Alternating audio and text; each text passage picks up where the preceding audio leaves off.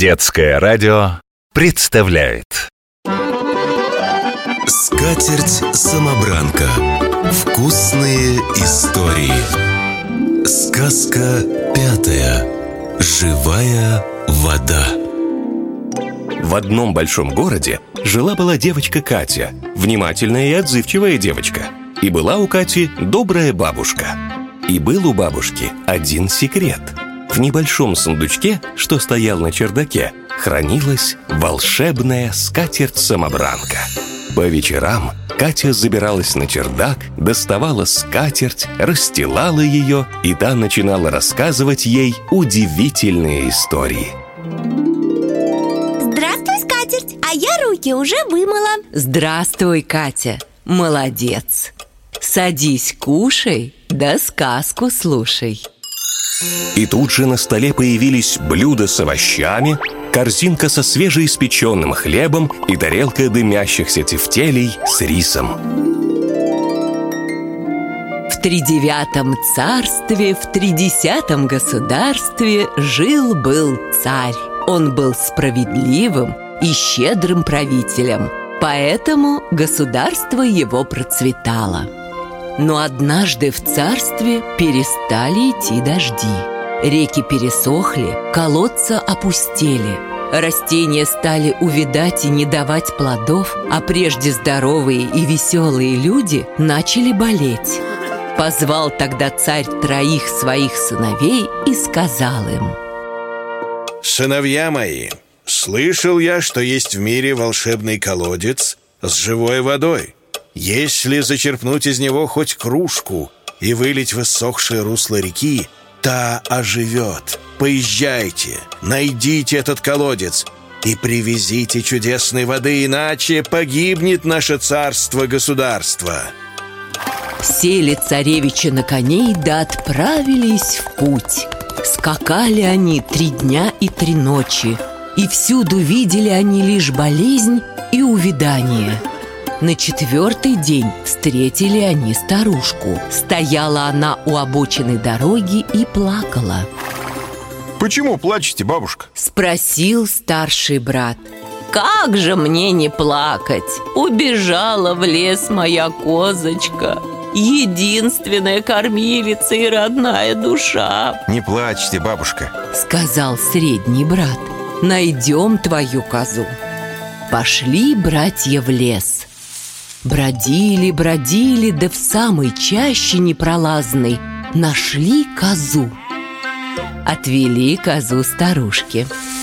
Держи, бабуль, свою беглянку. Как же мне вас отблагодарить, сынки? Обрадовалась старушка. Ничего нам не надо. Вот только, может, знаешь, где волшебный колодец с живой водой найти?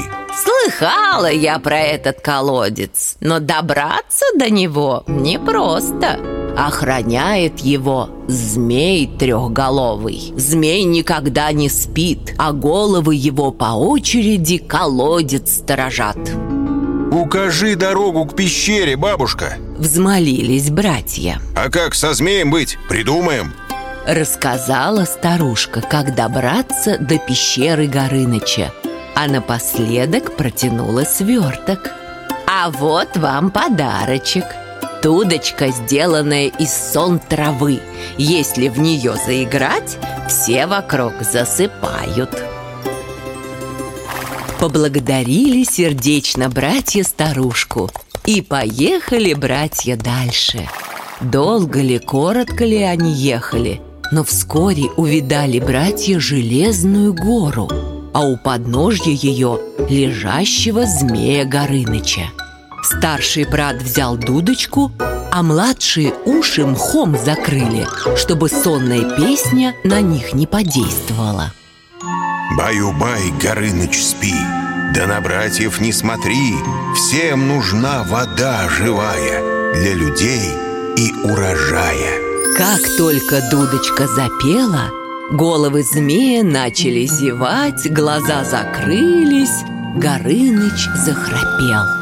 Кинулись царевичи к колодцу, набрали полную бутыль живой воды, да и бросились на утек.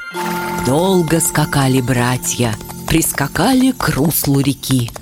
плеснули туда воды из бутыли. И тут же по серой отмели побежал сначала тонкий ручеек, а затем, набирая силу, превратился он в бурлящую реку. Подъехали братья к высохшему пруду, вылили туда немного воды, и скоро из маленькой лужицы забил родник, и вода разлилась до самых берегов. По всей стране радостно зазвенели колокола. Люди бежали с ведрами, набирали воду, пили, поили животных и поливали огороды. А к вечеру, откуда ни возьмись, налетела огромная темная туча и полил дождь. Шел он три дня и три ночи, а когда перестал, выглянуло солнце, люди вышли из своих домов и увидели зеленую траву, листья на деревьях и радугу, которая стояла одним концом в реке, а другим в пруду, весело переливаясь всеми цветами. Вот и сказочки конец.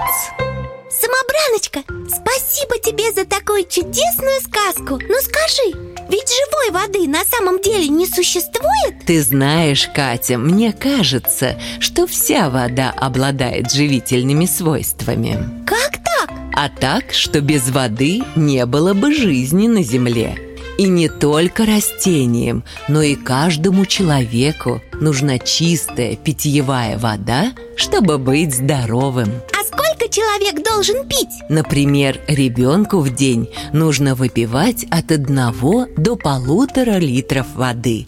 А в жаркую погоду или когда болеешь, и того больше.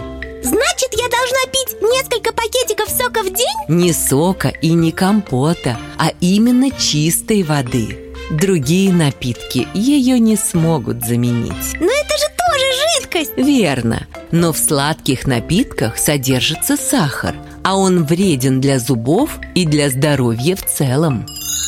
На скатерти появился графин с чистой водой. Спасибо тебе, скатерть, за угощение и за сказку Конечно, угощайся и приходи еще. Будут тебе снова вкусные и полезные истории. Скатерть-самобранка. Вкусные истории. Подробнее узнать о режиме потребления жидкости можно на официальном портале Роспотребнадзора здоровое питание.рф.